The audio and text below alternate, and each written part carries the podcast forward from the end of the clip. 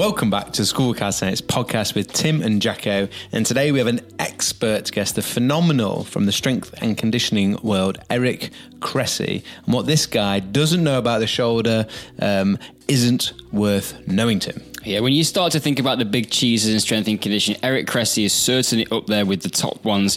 And he's, oh, what would you like him to? I Jacko? would like him to a whole wheel of cam- baked camembert because he's when you get in there, it's rich and it's creamy, and you can just keep on dipping.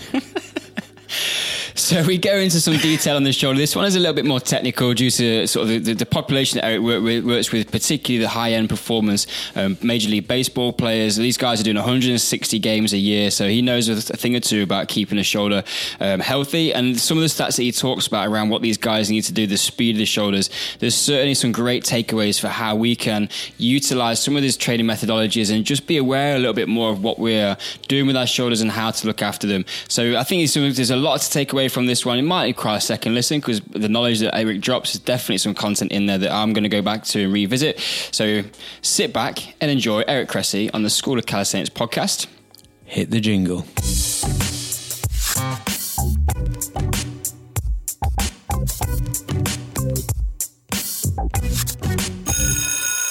So, Eric, welcome to the School of Calisthenics podcast. Thanks for having me, guys.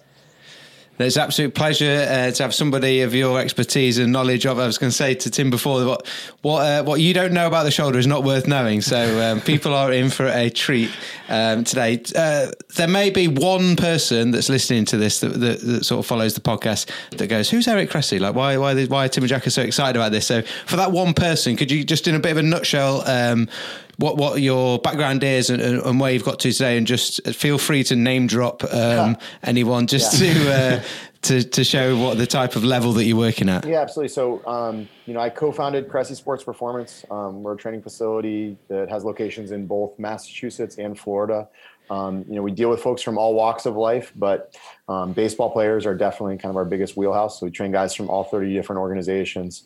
Um, and, you know, that expertise in the baseball realm obviously lends itself really well to a lot of shoulder and elbow pathology that we, we encounter. But um, even beyond that, it's allowed us to do a little bit more work in the tennis community, swimming community, quarterbacks, you name it. So really overhead throwing sport uh, athletes are our wheelhouse. And, you know, we've kind of been at the forefront of understanding the injury evolution, you know, how we, we're seeing different surgeries now than we were 10 years ago and, you know, helping people to manage that dynamic. Um, but I also do some writing, some consulting, some speaking.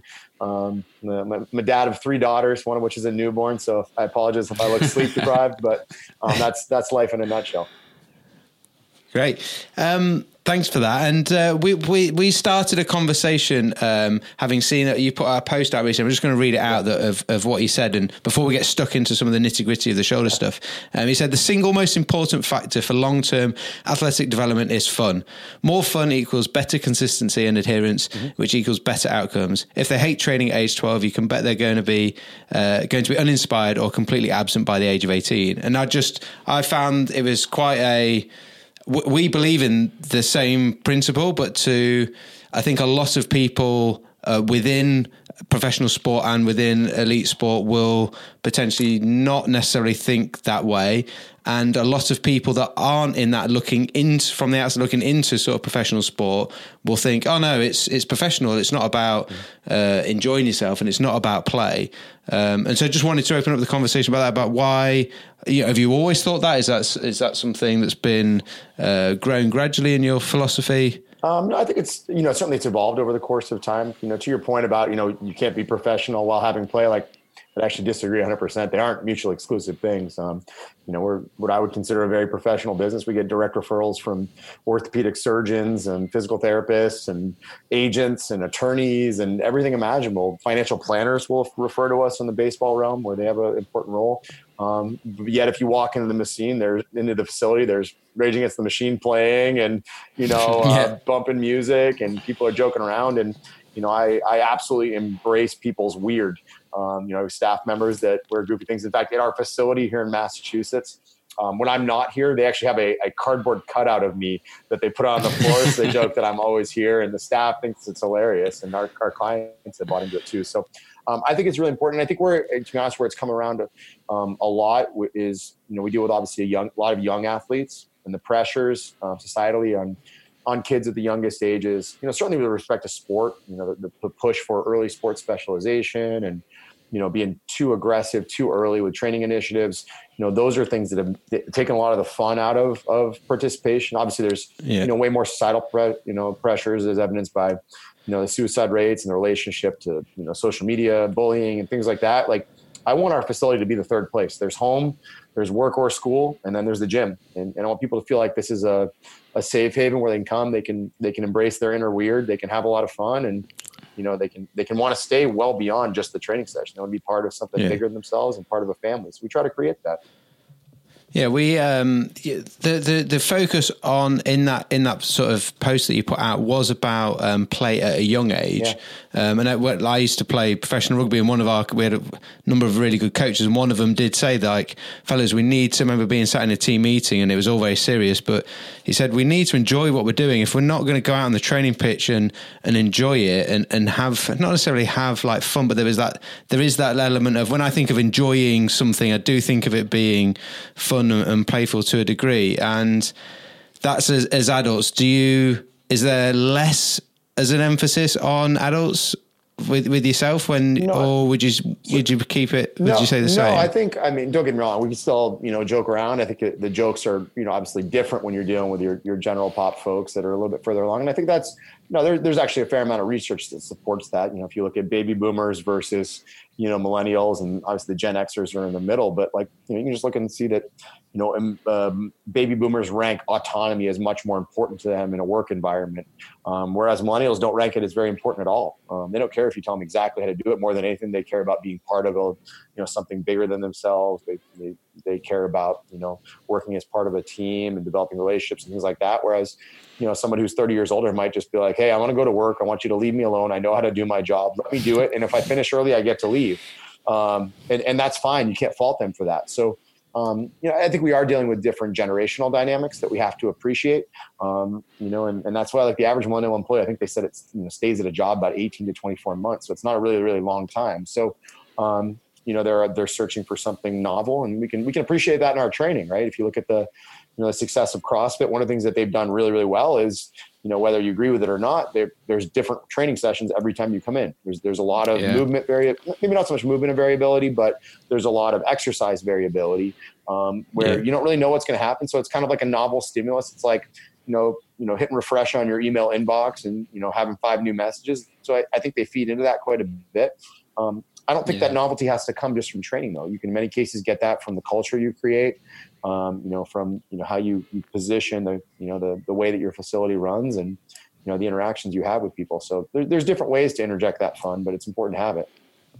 Yeah, I think that's awesome. Like look at the social dynamics of the generations of, of people that you're, you're dealing with in your population, and then also, like say, the not just about the what the training program does, but the culture around that as well. And yeah. it makes me think when I first started, a lot of my career has been spent with Paralympic athletes, and I remember when I got into calisthenics to start off with, um, I started, I wrote on the top of my training program for some of the guys who've been in the game a long time, and these are swimmers, and you know what that sport's like. It's brutal in terms of the training regime. There's a lot of sessions, they do a lot of hours, and I just put a, a, a section at the top of the program program that was athletic development.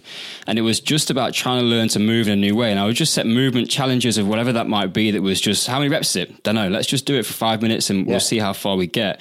Um, and it just it caught on and the guys loved it. And it was a spark at the beginning of the session, which was just around, okay, we can breathe a bit. Like it's not about four sets of five or, or anything like that. It was the freedom to just do something a bit different. Mm-hmm. Do you find space for that in, in obviously you're in the bas- uh, in your baseball population? I mean, those guys in season are doing a huge amount of, of, of work. Is what is it like 160 games a, a yeah. season? Is am I right? Um, how, do, how does that sort of stuff look in terms of keeping their, their them fresh during a season? And, and yeah. does play have a place when you've got such a rigorous re- regime? Um, you know what I would say is it's it's hard to find a lot of play in a rigorous schedule like that. I mean, you're talking about 100 you know, when you really do the math on it, you're probably looking at about 200 games in 230 days. When you figure 162 game season plus, you know, spring training on the front end, which is usually about six weeks, um, you know, and then certainly postseason play on the back end. You know, you'll have scenarios when guys, you know, go play for Team USA on an Asian tour or something like that. So it's a very, very long competitive season. Um, and baseball is not a sport that has a tremendous amount of movement variability, um, particularly if you're a pitcher, right? You're going to throw pitches over and over again. They all look the same. You know, you play outfield, you're going to run, you're going to change direction, you're going to do a lot of different things. So, um, you know, you do have to have a fair amount of movement variability in your training. Um, the, the hard part about it is it's it's really, really hard to find gaps in the schedule where you can just throw in like, hey, we're gonna we're gonna go play beach volleyball today. Um, a because there's concerns about you know obviously injuries and people doing unfamiliar stuff, but you know in the baseball calendar, there, there, it was actually like collectively bargained that the players were mad there were not enough days off. Um, they actually changed that, and what they they did was they actually put a lot of them on the beginning of the season when there tend to be more rain and snow outs and things like that, where they were losing days anyway. Um, but you're you're doing it you're dealing with a situation where guys literally may not have a single day off in the entire month. Um, it's just mm-hmm. such a grind. So yeah.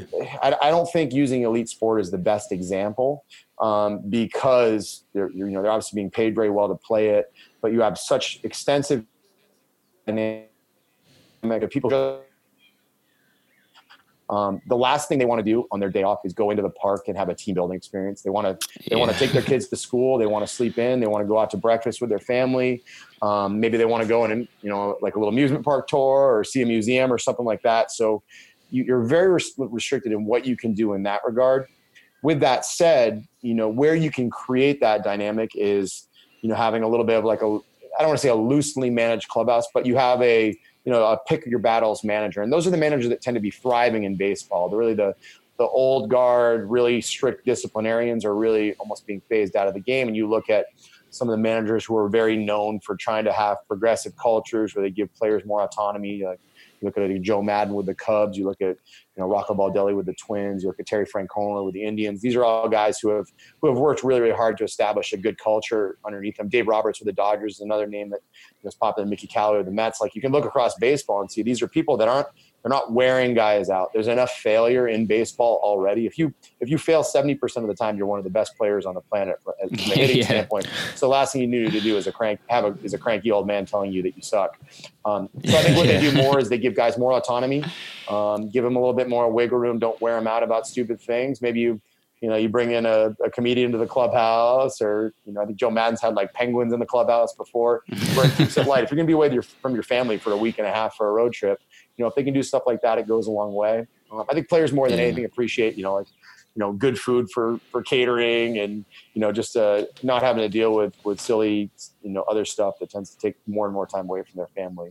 That yeah. said, that's, that's the highest level. Um, you know, at, at the college setting, like I see tremendous places for team building stuff, you know, in the high school environment, the middle school environment, in the private sector, you know, travel ball, things like that you have to find those experiences. You got to you got to give them opportunities to to blend together as part of a team culture, and um, you know, so I think it's an entirely different ball game when you're not getting paid millions of dollars.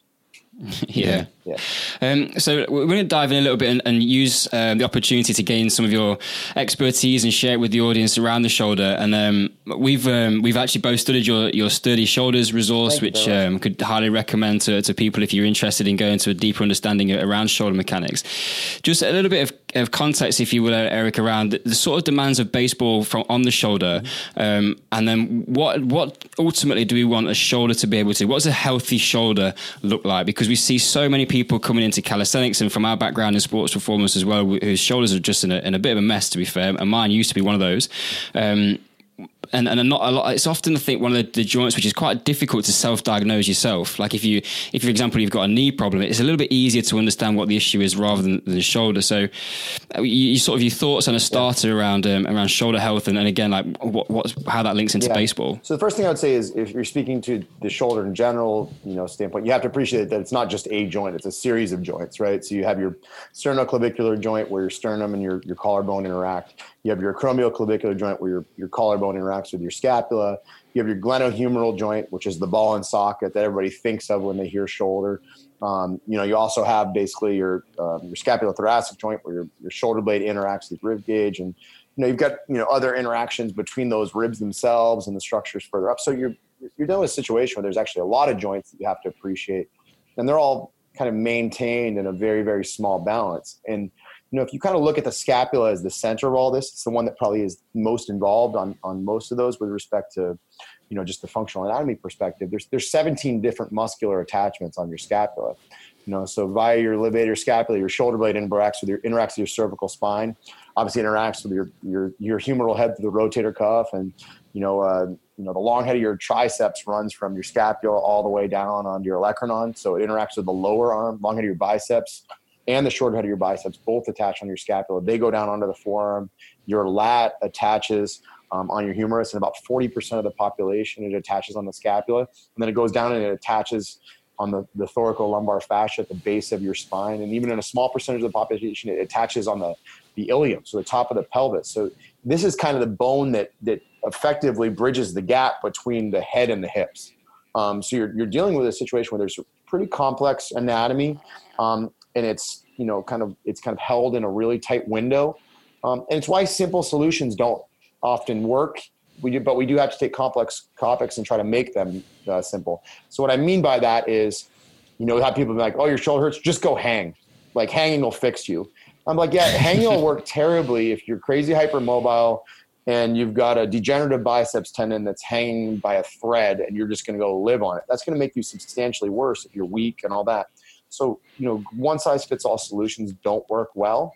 Um, you know, I've heard the other one is like, just do 100 band pull aparts a day. I'm like, well, if you're in a military posture um, and you do your band pull aparts incorrectly and they're all like rhomboids and lats instead of getting like mid traps and all that, like you're going to make yourself substantially worse. You're probably going to get a lot of neck pain. So, um, yeah, well, it's it's almost like part of the society now in the sort of fitness uh, Uh, space is always yeah. like, what's the one thing what's, that I need to yeah, do? like, exa- and the, yeah, and there's and there's and there's always someone there that's that's the going. Oh, this is the thing you need to do. Yeah, and it's like, well, for for yeah, for one person that might be right, but as you say, the for we can't have a a one size fits all. And I think that's just an encouragement to the. It's just good to hear it from another voice. Absolutely, um, encouragement to the listeners of like we try to get people to understand their own bodies better, so that they can choose which of the exercises and which of the things are going to be most beneficial to them. And ultimately, it's a bit of an educational process and it can be a bit, a bit frustrating at times, but you're to, and maybe it takes a little bit longer than if someone just gives you the magic bullet yeah.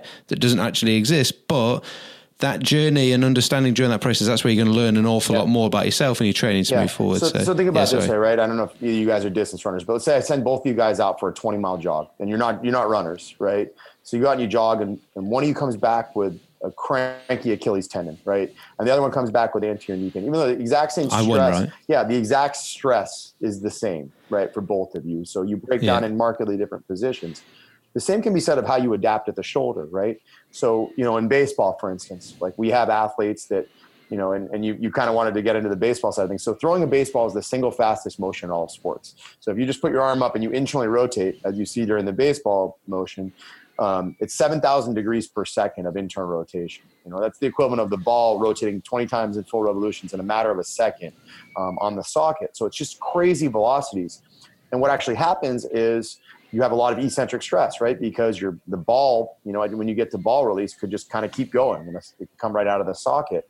So you have distraction forces, you have a lot of aggressive, um, you know, internal rotation, you know, kind of velocity you have to control. And what's really interesting is there's some people that will adapt you know, from like an eccentric stress standpoint, they'll lose range of motion. So the posterior cuff will get really, really stiff. We see them lose elbow extension. They, they just get fibrotic and nasty. You know, that's what we see with our people who are tight. But what's really interesting, we see other people that get way more hypermobile. So if you have a, a predisposition towards being, you know, hypermobile, you're, you're someone who just doesn't make or mature collagen as fast as your, your stiffer counterparts. So we see people that get looser when they throw a baseball, and we see people that get tighter. So for us to say like, hey, the best way for you to bounce back after throwing is stretching, probably not the right case, you know. And mm. hey, if I do a bunch of manual therapy, I may make the loose guys even looser.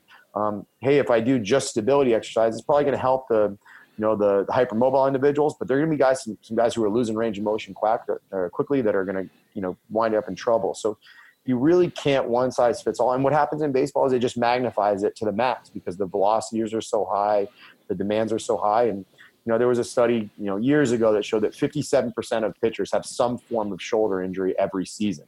So more than half of them are going to have something, and that doesn't even take into account elbows, necks, obliques, you know, things like that. And you know, those numbers are, you know, at a younger age, it's, you know, you, you take it up to the professional ranks where they're throwing harder than ever before. And you're, you realize you're always just kind of in this pseudo rehab state where you're just trying to keep them below that symptomatic threshold as best as you can. Mm.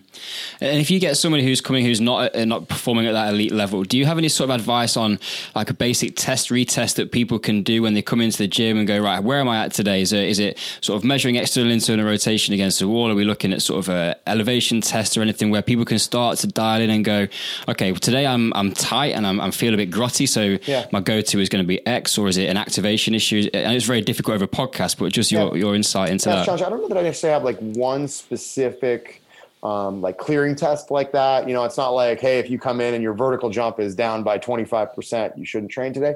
You know, what, what I'll tell you is, is pain is not normal. You know, if you if you walk in cold, like you should be able to go into full shoulder flexion and feel fine doing it.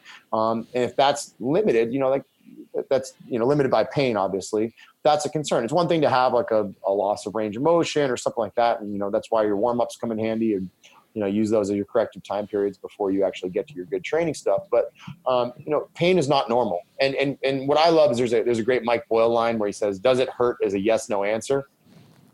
Yeah. Yeah or doesn't hurt if i read you know red hot all over it and doesn't hurt you know, as long as my arm's in this specific position and I don't move. Like it hurts, you know. So just be honest with yourself because then it's going to allow you to, you know, kind of pull together an exercise program that's going to be more suited to your needs and get you closer to where you want to be. Yeah, uh, we get quite a lot of questions on Instagram, um, and I know you've when I've seen your Q and A's before on Instagram, you, um, you often we often get people saying, "Oh, I've got this pain in my shoulder. What do you think I should do?" And it's over Instagram, and it's a one liner. We're like, yeah. just just because sometimes I don't think you know. Sometimes it just needs a different voice. If someone's asking a question like that, Eric, what is your what is your response? If someone has got pain, what should they do? And we can just put this to bed forever. Get it checked out. Here, here's all. Yes. Here's all we need to say is just the, the statistical odds are if you're busy as a whether you're a clinician or you know a personal trainer, strength coach, whatever it is, specializing you know in in musculoskeletal care, we'll call it. Over the course of your career, you will see one person who has pain because of cancer. It is what it is. Like and and we see uh, in baseball almost invariably every every probably two years we hear about an athlete who like fractures a humerus or or has like a you know basically bone cancer and that's the reason that the bone was at a weakness.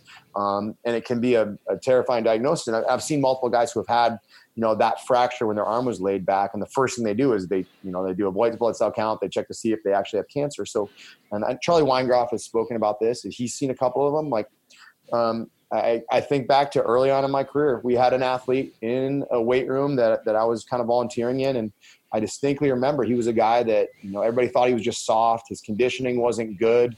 Um, he had a massive tumor at the base of his spine. It was, it was kind of mm. interfering with, with blood flow back to his heart. So he wasn't, you know, basically getting good venous return. And he had a, he had a tumor um, and, you know, had to go through, you know, chemotherapy and all that stuff. So you're going to miss one of those. So if, if something hurts, you know, chances are it's not that. But why wouldn't you get it checked out? Why would you go to Instagram for medical advice, right? Like you go to Instagram for yeah. recipes, like not to, not to repair your rotator cuff. So, um, and actually probably go to Pinterest for recipes. I don't know, but um, just got to be cognizant about it. Um, so then, one wanted to just as we go into like a little bit more detail, what uh, one of the, just leading on to then, what do the what what if we've got a nice healthy shoulder, or what are you looking for in a good, healthy shoulder that can, you know, that can come in and is going to be able to, whether it's with us, be able to go into and do a handstand, or whether it's with you and they're going to be able to pitch a ball. Um, what are you? What are some of the key fundamental things that you're looking for somebody to be able to to do well, and and how that shoulder should be functioning, and what are some of the common sort of issues that you'll see um, across the sort of various different populations? I would say it's symmetrical total motion, right and left um, assuming no surgical history where, where something has effectively you know made their anatomy fundamentally unique but that means that if i add internal and external rotation in the 90 degree position together so maybe that's you know 70 degrees of internal rotation and 120 degrees of external rotation you know, at 190 um, i should have 190 on the opposite side. That arc may be shifted to be clear. If you're an overhead athlete right so you'll have some cricket players i'm sure that'll listen to this. They may have more external yeah. rotation and, and less internal rotation on their throwing side. But if it adds up to the same bilaterally, that's a really good sign. You want symmetrical total motion, um, or at least very, very close to it. Um, second one is I, I, I personally prefer to see full shoulder flexion in the supine position. So if you're on your back, your knees are bent, your low back is flat, and you can take both your arms all the way up over the head and they can come down flush to the table you're laying on, that's a good sign. Um, you know, and, and, some people will be there because they're hypermobile, but other people will have a lot of tissue extensibility through their lats or long head of their triceps, you know, to overcome. Maybe they, you know, they're really stuck in scapular anterior tilt, so they can't posterior tilt. Maybe they don't have enough thoracic extension to actually get to those positions. But you know that that test is good because it's you know it's it's checking to see if you can get full shoulder flexion even with gravity helping you. Um, and if you yeah. if you can't, that's that's a pretty good sign that you got some stuff you need to work on. And obviously, we follow up. We look at some of those te- uh, that test in particular in the standing position. How do you do when we actually have a little bit more stability? Means we have to compete against gravity. Um, so I'll look at that. Um, you know, cuff strength. You know, you don't want to be at a, a marked decrement just terms of testing external rotation. Um, we see that. You know, you're usually in a situation where um, you know, if you don't have great external rotation strength, it's probably a pretty good measure of your inability to control the ball in the socket. Um, again, those are closed. Yeah. That's an open chain test, so it doesn't carry over to everything. Um, that's a big one. And then just looking at at um, scapular upward rotation. You know, if you look at the hmm. research on it, you know, they say like you want to be about 55 to 60 degrees of scapular upward rotation in a fully abducted position. Truth be told, most people don't get to that. Um, you know, I, I, think I'm pretty happy if people are 45 plus.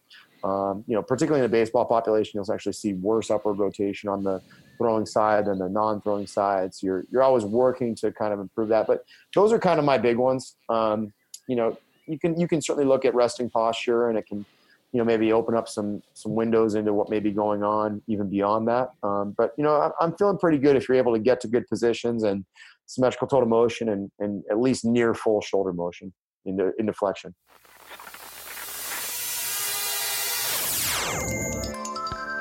We'd like to interrupt this broadcast today to bring you a customer service announcement, and we want to tell you how excited we are about the virtual classroom, where our online community of amazing people are working together to redefine their impossible and achieve things in calisthenics that they never thought they would be able to. Jacko, yeah, if you've not thought about it yet, you should really consider uh, becoming a member of the virtual classroom. You become part of that supportive community, and you then get access to absolutely every single training program we've got, every workout we do, every challenge, every webinar, and there is specific specific courses in there for everything from beginners to, to handstands and human flags and everything in between. You get access to all of it. You get to learn at your own pace online with us within the supportive community of people encouraging each other to redefine their impossible.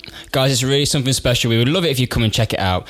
And until you do check it out and we see you in there, let's get back to our regularly scheduled program we had a couple of interesting conversations with um, one, but Ian Horsley is a, a of physio in um, in the EIS English Institute of Sport over here, and he's he's sort of in charge of if someone has a shoulder injury within uh, within the EIS, they go and see him um, over here at the moment, and he was talking about that. Yeah, he, he mentioned that that sixty degrees as a as a as a marker to hit, yeah. and that so many people that he sees one of the big things that they've got when they're going like particularly for this whole thing about going overhead they're so um, and people listening might be the same they're so uh, focused on keeping their shoulders sort of back and down as we, yeah. that they don't actually let them move and so what I would, what I would be interested is of um, when you see someone like that what are some of the cues that you use to try and get them like releasing that yeah. um, in terms of or any so, particular you know yeah. movements that you like to take yeah, people through it's, it's multifactorial um, a lot of it's the exercise you use right so a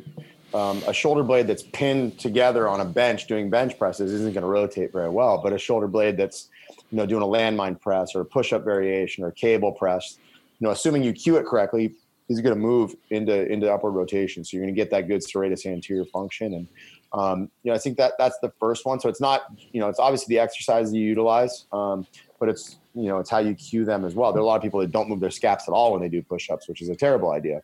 Um, mm. You know, likewise, anything that drives a lot of lat dominance is probably going to be at odds with having good upward rotation. So lots of heavy, like farmers walks, deadlifts, walking lunges, stuff that pulls you into a lot of scapular depression. Um, you know, even like lat pull downs, things, or even pull ups. You know, those are things that drive lat dominance that can get some people into trouble. Um, that's why you know we're probably always better equipped for like horizontal pulling. We get better scapula thoracic motion in those. Doesn't require quite as much like shoulder range of motion for those who are in trouble. So those are the ones that you know tend to do pretty well on the whole. Um, you know, with with I guess maybe like more one size fits all programs. As long as they're horizontal pulling, they can get along with it. Um, yeah. the, the, best cue I can ever tell you though, man, is as you go through a lot of those drills, put your hand on their shoulder blades and teach it where it's supposed to go. You know, scapulothoracic yeah. movement is a hard thing to appreciate.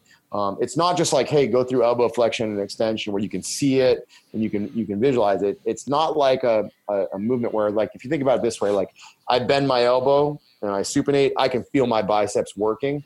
Serratus anterior is a scapular upward rotator. It's an accessory respiratory muscle. It has roles in terms of thoracic rotation. Um, it, you know, is a protractor. So like to really get it shortened, like I've got to be up here, I've got to be rotated right, and then I've got to exhale. And you know, you're not going to feel like that sensation you would get as if you were doing a biceps curl and you're at the top of the moat and it's fully contracted. So it's hard from just like a kinesthetic awareness uh, standpoint yeah. to really feel. So grabbing those scaps and moving them to the positions you want, helping people around um, is really, really important. I do that. I do like, I'll do some external focus cues where if we have someone who's like really pinned together, like a military posture, I'll just put my fingers right between their shoulder blades and I'll say, Hey, don't crash together and hit me when you come back down.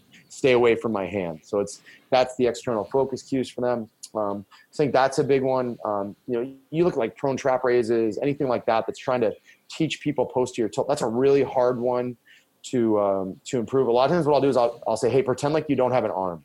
How are you going to find this motion?" And I'll just have the arm hang nice and loose, and I'll guide the scap into posterior tilt so they feel it. And I'll say, "Hey, when I let go, I want you to hold this position. Be aware of where it is. Give me some isometric holds." So we do a lot of ISO holds with our you know kind of scapulothoracic uh, motion education work. Mm.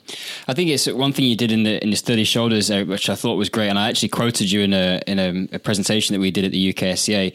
Was we've got a lot of complicated talk around the shoulder, and, and there's a lot of stuff to, to think about and deal with. But you summed it up beautifully when you went keep the ball in the socket. And that's essentially what we're trying to do when we're talking about the, the scapular movement and we're talking about all these different joints that are at play. Mm-hmm. The job is a, sh- a, healthy shoulder is one that stays in the socket and preferably in the middle of the socket, right? It's, the, it's that's the sort of the job of if we boil it down to a to its basic level. Absolutely. Well, yeah. Yeah, it's yeah.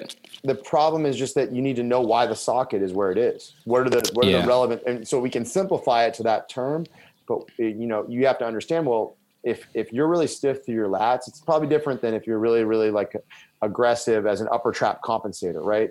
And if you're really really anteriorly tilted, that's going to be markedly different than someone's really adducted.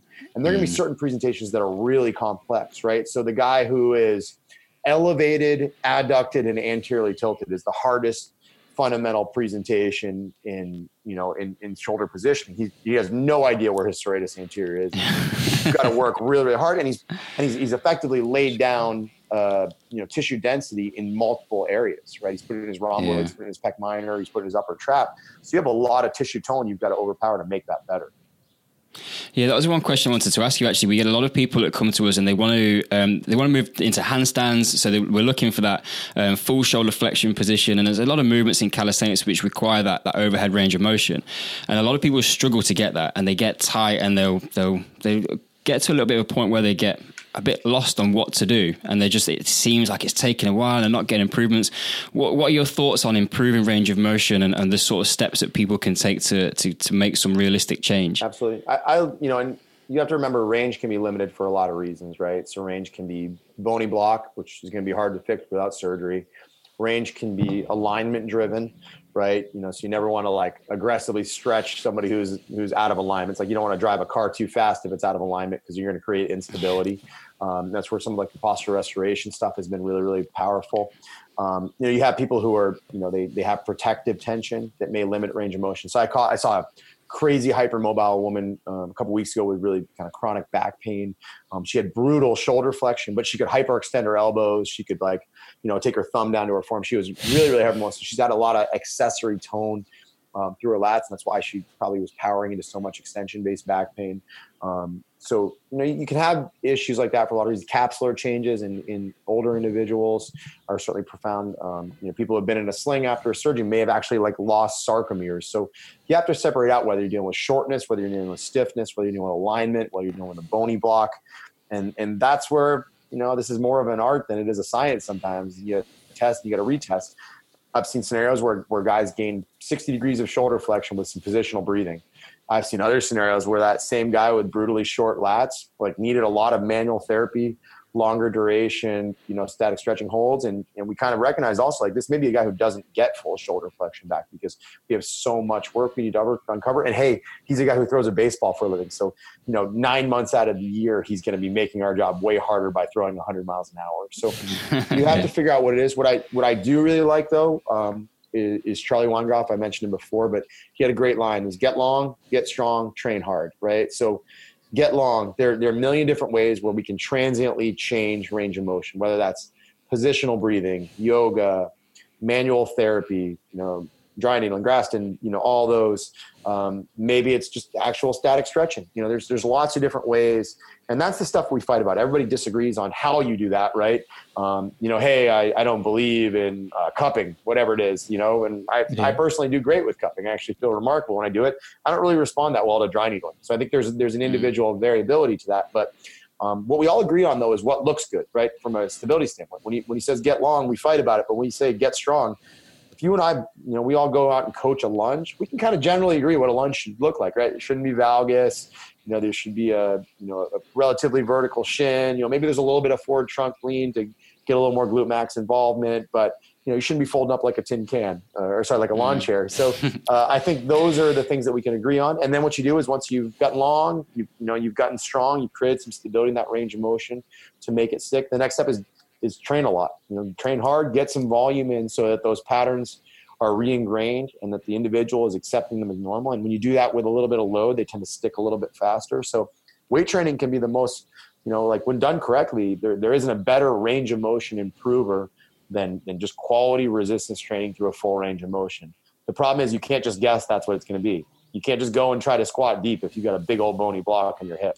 Yeah, yeah, it's a good, but it's a good point. In that one of the questions I was going to ask was around if someone's when we've got some of those uh, some of those restrictions, and if it is something that we can make some change with because it's tissue. Mm-hmm. Um, how uh, almost like when someone's been potentially in some poor positions posturally and poor movement patterns for years or maybe even tens of years. Like we had one guy who was like 69 years old when he came to one of his first classes and he'd been a, a truck driver and he couldn't lift his arm above about, yeah. you know, he couldn't, he, he, could barely lift his, he get his arms nowhere near above his head. Um, and, um, how, yeah, how much of that re, like retraining of move movement sort of pattern to be able to get yourself moving better uh, do you sort of emphasis do you put on that? And then just wanted to pick up on that, highlighting that point is something that Tim said a number of times of if we are training into if we're trying to create some new ranges so someone's trying to improve their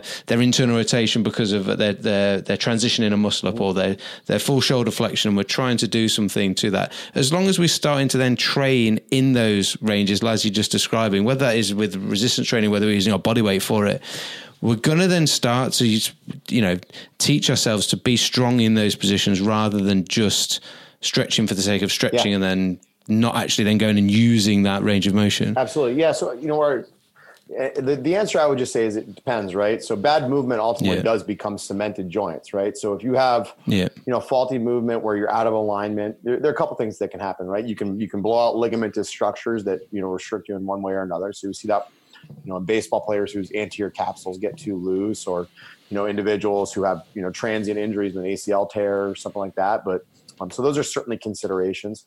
Um, but we also have scenarios where you know people will develop bony changes right? So if you if you lack good stability um, or you're, you're artificially kind of creating range in the wrong places especially arthrokinematically so the rolling the rocking the gliding in the joint yeah you'll lay down some bone spurs maybe you develop an arthritic shoulder um, you, you know, you develop a, a, a, knee with some degenerative changes. You get a hip that just doesn't go the way that used to. And, and obviously, there's there's genetic predispositions too. We right, we know Eastern European hips tend to be you know really shallow and allow for a lot of hip flexion. They don't have really like thick femoral necks. Whereas you, you know, I'm Irish and English um, in my heritage, so I've got you know hips like a crowbar by nature, and I have to work at it. So my my uh, acetabulum is very deep. My, my femoral necks are thicker, presumably. Um, so that's just the way that you know you know Scottish hips are wired. So you you work with it, yeah. but um, I think the place that you start is you obviously screen for you know bony blocks, significant changes, particularly those that are accompanied by discomfort. You know, so if you have pain into flexion and internal rotation of your hip, that's not a good sign. Um, you know, so you look for, you know, is there test, retest where they get better when you give some posterior tilt or some abdominal bracing or even some manual therapy. And if those things don't change, then you know you're probably dealing with a joint thing. Um, and, and the next place you go is you look at alignment. Um, and that's where, you know, some of the postural restoration stuff is, is so outstanding. And, um, you know, just getting people into a neutral alignment, having them do some positional breathing and, and owning that pattern, you'll often see some transient changes. Um, usually from there, I look to manual therapy stuff. Um, you know, particularly if we're looking at a shoulder, you know, it's usually look at thoracic mobility as well as manual therapy. So it kind of follows this proximal to distal approach of, hey, if uh, let's say you've got limited right shoulder internal rotation, you know, first off, I'm, I'm, I'm checking you out to see if you feel like a shoulder that is just nasty and degenerative and arthritic, right? It just doesn't look the way that it should. And that's someone, hey, I'm referring you out. I want to, I want to get a feel for what's going on structurally if it feels limited, but it's got kind of a good end feel, I'm usually going to like some some PRI uh, positional breathing drills um, where I'm actually appreciating, hey, this is someone that's probably just got a you know a low right shoulder, they got an adducted right hip, abducted left hip, they you know, are stuck in left thoracic rotation. You know, this is something that I think we can clean up with good positional breathing. Maybe we get a little bit better there, and then you know from there, I'm saying, hey, let's let's try some thoracic mobility stuff. So I'll I'll look at you know a lumbar locked rotation test and say, hey, you know what, they're they're really good uh, passively, but they're terrible actively. So this is a is a motor control issue, or maybe it's a passive issue, and I, I need to actually create some some length changes. Um, you know, whether it's you know actual joint stuff or lat or QL or pec. So you kind of work backwards from this. And, you know, you throw some manual therapy at it, and uh, maybe you work on a subclavius or a pec minor or scalene, something like that, and all of a sudden what you're realizing is, is you're working further and further downstream that internal rotation is, in the shoulder is improving and you haven't actually touched the shoulder and this is the one that, that like you know i've, I've kind of like poo-pooed on the sleeper stretch i'm not a fan of it and people go crazy on instagram and I, I literally have to answer the question like 500 times every time there's a q&a because invariably there's someone that's been taught it and you know, so by the time you get to the shoulder, there's research that actually shows the sleeper stretch isn't even the most efficient path to improving internal rotation. A sideline crossbody stretch is actually better if you look at the research, and it's actually way less likely to impinge you, way less likely to tear your posterior calf. Even if a shoulder issue and not something further up the chain, a sleeper stretch is still a bad idea. Um, so I don't have any problem with you training in internal rotation, but aggressively stretching into internal rotation is not a good idea. Um, it generally just people impinge, they do it incorrectly. Um, so you, you, need to you know kind of be cognizant about how you approach it. Um, and usually the people that are that are talking about that too don't really fundamentally even know what like the posterior capsule is or what it does. It's it's, it's you know Mike Reinold has, has you know published some good stuff on this. Is that the posterior capsule is as thin as like a piece of tissue paper. Like you can shine a flashlight through it like it's not going to be a massive limiter to to shoulder internal rotation. Yes, it's a little bit thickened in overhead athletes, but those individuals can still be posteriorly translated. So we know that that stiffness is not coming from the capsule. So if you stretch something that's not stiff and is very flimsy in nature, you're probably going to tear it up eventually. We've actually mm. seen before and after MRIs on athletes that were managed that way, where they have, where the rehab process actually made them worse. So the shoulder is a delicate joint. You don't need to aggressively stretch it unless you're absolutely sure why you're doing it. Um, and it's one thing to stretch into shoulder flexion. You can you can bang your head against the wall with that one all day, and it's probably not going to cause problems. Doing a lot of stretching into IR and ER in some cases can can really flare people up. Yeah, I think when you mentioned when you went, we go right back to the start when you you said about the shoulder and you went, well, actually, it's a series of lots of these different joints actually working together as one, and it's not just about that that glenohumeral joint. And that the everything you described about them, it, it I, you could almost feel that like delicateness in your voice as you were were saying it, yeah. and it's not it's completely different kettle of fish to how we can approach the hip. Where yeah, you can crank on. It. Got so much more exactly. But if someone is used to training in the, you know, someone might be listening that's used to training in the gym, and they they they might do some stretching or some mobility work on the hip and take the same approach and philosophy into their their shoulder, and it's just a it's. Uh, it's good to hear that that from yourself. And yeah. I think one one of the things I wanted to just just sort of touch on before we move on was that that other than other than like yeah, pay if someone's got pain, they need to go like we said, they need to go and see someone and get that checked out. Mm-hmm. But the other thing being like that there's we're often looking for like what's the perfect like either posture or perfect position for me to to be in and and and losing a little bit of that um, variability you describe it between yeah. different individuals. And you talked about your your heritage. And you know we've worked with a number of Paralympic athletes where you know they they might be missing like both of their knees and the rest of their legs. And we're going to train the hip um, because they're still a sprinter much different to and and how it's able to it's amazing to see what how it can adapt yeah. and how it can do the job like we've I'm thinking of one guy that's doing he's uh, he's in a phase of the moment he's actually doing like a single leg depth jump box to box but he's only got the hip to provide what normally the rest of us would have that triple extension yeah. and, and, the majority of it coming from his ankle and actually like he's getting pretty like he's pretty good and it's like i just can't even imagine like going but it's been something that's been progressive for him but there's over a number of years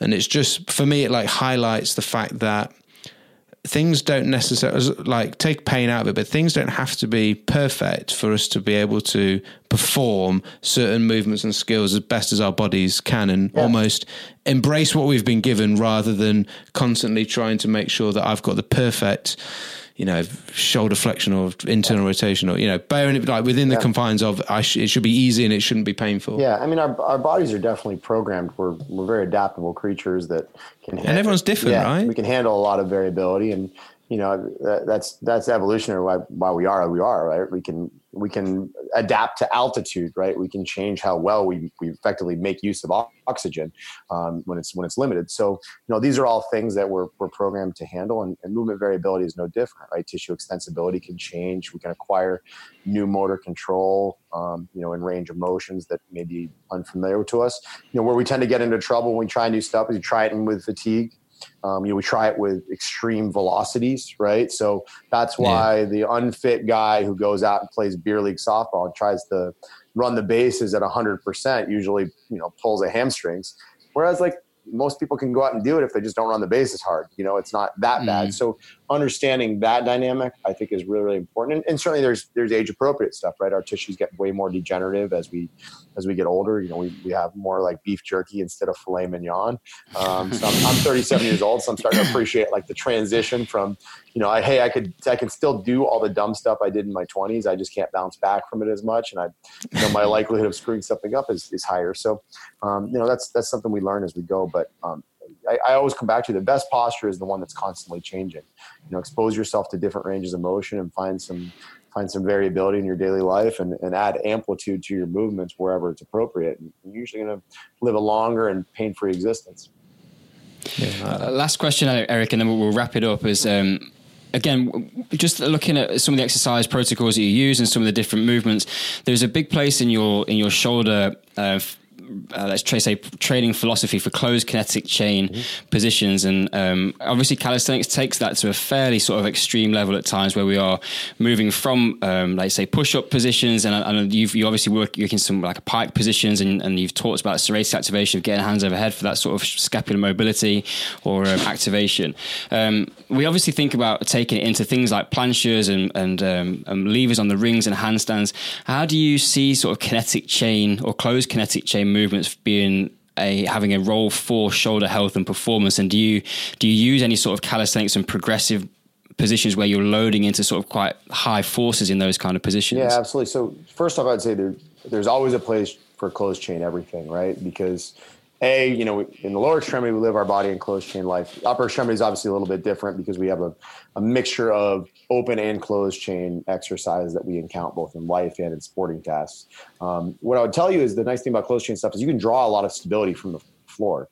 Um, so, you know, to be honest, a, a, handstand is probably more fundamentally shoulder healthy um, than an overhead press in someone who has an appreciable level of strength, right? You're Problem is the load is dictated by your body weight, right? So I can yeah. I can do a push press with 45 pounds, you know, and if I go and I do a handstand, inherently I'm going to have to support, you know, 185 to 190 pounds. So it's just not easily scalable until you have an, an, appreciable level of strength. But if we actually look at what, you know, stress is thrown on the shoulder joint pound for pound, it's actually probably substantially healthier for you to go to the handstand position. Where do, where does the handstand get vilified? Well, it gets vilified if you give it to an untrained 47 year old woman who's who's basically exercising for the first time in her life. A, it's embarrassing for her because she can't do it.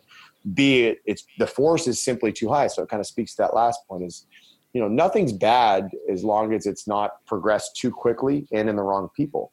Um, so I, I, see no reason why we, we can't utilize that. And we, we do have a lot of stuff. I mean, everything from bear crawls and inchworms and things like that to obviously, you know, you're, you're progressing to, you know, more advanced things on rings and, you know, supportive stuff where, you know, you're in the bot, like the handstand position and stuff like that. There's, there's absolutely a place for it. You know, for me, um, there's also the, the question we deal with if we're talking about our higher level baseball players is there's not a, a ton of value in me really going to great lengths from a teaching standpoint with them, right? I, you know have a limited window to work with. So you know some of the same arguments against Olympic lifts in some athletes is you know hey if the risk injury of risk is a little bit higher, if I can't do them perfectly, is it worth me teaching them uh, mm. if I mm. can get some of those same benefits? So I know our baseball players they make their money in open chain, right? That's the nature of it and you know if if i'm going to spend an extra hour a week with them on gymnastics movements and teaching them how to use the rings and things like that then that's an hour that they're not working on pitching mechanics it's an hour that they're not working on landmine presses, med ball throws, horizontal pulling, rotational patterns, bear crawling, sprint work, all these other competing demands. So I think what you have to come back to is, you know, the the person who's in the general fitness world has has far fewer competing demands, right? So once you've yeah. retired from competitive athletics, you know, your goal is you know, let's let's not be fat. you know, let's not be fat and let's not hurt. Like let's let's be honest, those are kind of two of the big ones. So you have more wiggle room with those people because they're not worried about a 95 mile an hour fastball or a you know, a, a 11 foot broad jump or, or some other very like quantifiable improvement that's making them good in their sport. Even like powerlifters, right? They're, um, you know, their, their, their demands are even smaller than what we would deal with with our baseball players. So you, you have more variability with your, your general pop folks that are just trying to have fun with training. And it comes back to the start of the discussion is if they enjoy it yeah. and you can progress them well with it and it fits with their structural limitations and their movement proficiencies, go with it. If they, if they enjoy it, do it. Yeah, yeah, no, but that's something that we've like that we've literally found. We've you know from our own training, we didn't. We used to play rugby. We had no experience of any gymnastics or anything before, and we've had to um, break things down and regress things to the level that we yeah. could do them at the start, which was we were rubbish. Mm-hmm. And so um, we have a, a, a series of like progressions and regressions to take things so that someone isn't have you know Sally who's forty seven coming straight in the gym doesn't have to go straight into a full handstand to be able to get into a position that's a little bit more rather than just going from a, a push up position. We can play around with some of moving some of the uh, or changing the training environment for us to gradually sort of load up those positions as an as an example, and um, it does, like you say, bring back to uh, what we talked about at the beginning that it can that for general pop can be a fun and enjoyable way mm-hmm. um, to train. With with some of the professional athletes we've worked with, we've used it as little bits of. Um, parts of a warm up yeah. just to it's a, it's bringing play into a warm up. It might only last five minutes, but it's a little bit of play in the yeah. session. It's good for, um, for, you know for getting things fired up and activated and getting a little bit of tissue temperature in there because you do a few of the like wall walks or you do a couple of frog stands and you you can start to get a swell quite quickly. And um, it's a way that we're sort of like weave things in when appropriate. But you know, like you say, if somebody wants to get very good at something quite like a fine and, and, and, small as a thing like pitching, then they need to do a lot of that. They need, yeah. need to be wasting time on other learning other skills and elements. But um, you know, it's uh, it's definitely um, we feel got roles, but to varying degrees across a yeah. different populations and, and b different sports. you can't use your warm up for whatever you want it for, right? We have a basketball hoop at our outside our facility. Like we we have days where like we'll take our 14 year old athletes, like we'll go out and play knockout at the end of a warm up, right? You know, like they can go do that. Like, you know, you obviously have like scenarios like one of the things that we'll do with our, our adult strength campers is we may use the five minutes at the end of the warm up as like a technique day. Like, hey, we have some people that need to learn how to Turkish get up. We're gonna do a Turkish get up cleanup here. Hey, we're all warmed up you get your aerobic system primed for some good cognition. Like, let's go ahead and use that as a as a time to learn and ingrain some of these patterns. Then we'll get to our workout. So, you, I mean, that's the nice thing. You can you can make what you're training whatever you want it to be. Yeah, yeah. Love it. So, Great. Eric, just to, to, to, sort of wrap things up, um, one thing you said was about um, explore, sort of using your body to, to, to move through different ranges of motion and do things that are a little bit different. Is there, for sort of uh, someone that's listening uh, that isn't a professional baseball thrower, yeah. potentially that's just like general pop is sat there listening, they've enjoyed it. Is there any, have you got any other, is there like, if you had one take home message for someone that was like, they're not in pain, they're moving reasonably well, but they want to, um, you know, make their shoulders as, as best as they can? Just like one final piece of advice yeah. before we sign off? Yeah, absolutely. I mean, what I would say is you know, maybe not maybe not one, but I would say do the things that you're not typically doing, right? And you guys obviously do that in the context of bodyweight exercises and, and calisthenics and all that stuff. But you know, we see a lot of people that do a lot of like bench pressing, but not a lot of push-ups, right? They don't do a lot of what we would call free scapula pressing, so they miss out on that stuff. You know, they they don't do a lot of like rotator cuff direct exercise. We know most people over the age of 60 have torn rotator cuffs. So, you know, if you can put some of that leg work in at age 30, you're probably going to help yourself down the road. Um, you know, we just we see a lot of just you know situations where like people go to the bike and they go to the gym and they sit on a bike for a long time, right? So there's not a whole lot of variability in riding a bike, particularly if you spent the entire day working at a computer. So, you know, find variability in your daily life. Try the things that you haven't done before, but obviously integrate them at a gradual pace and and don't get over your skis too aggressively. Um, so, thank you, Eric, for coming on to the podcast. Now, if you're listening, Eric would love it if you'd give us a positive review on iTunes um, for the podcast, and and, help, and if and if there is anyone that you you can think of that share it with them that you think would be good, and also let us know what you thought. You know, I'm sure Eric um, would love to hear from you on uh, on just give us your if people find you uh, Twitter, Instagram, websites ericcressey.com, e r i c c r e s s e y, and Eric Cressey is both Twitter and Instagram, so you can find me there.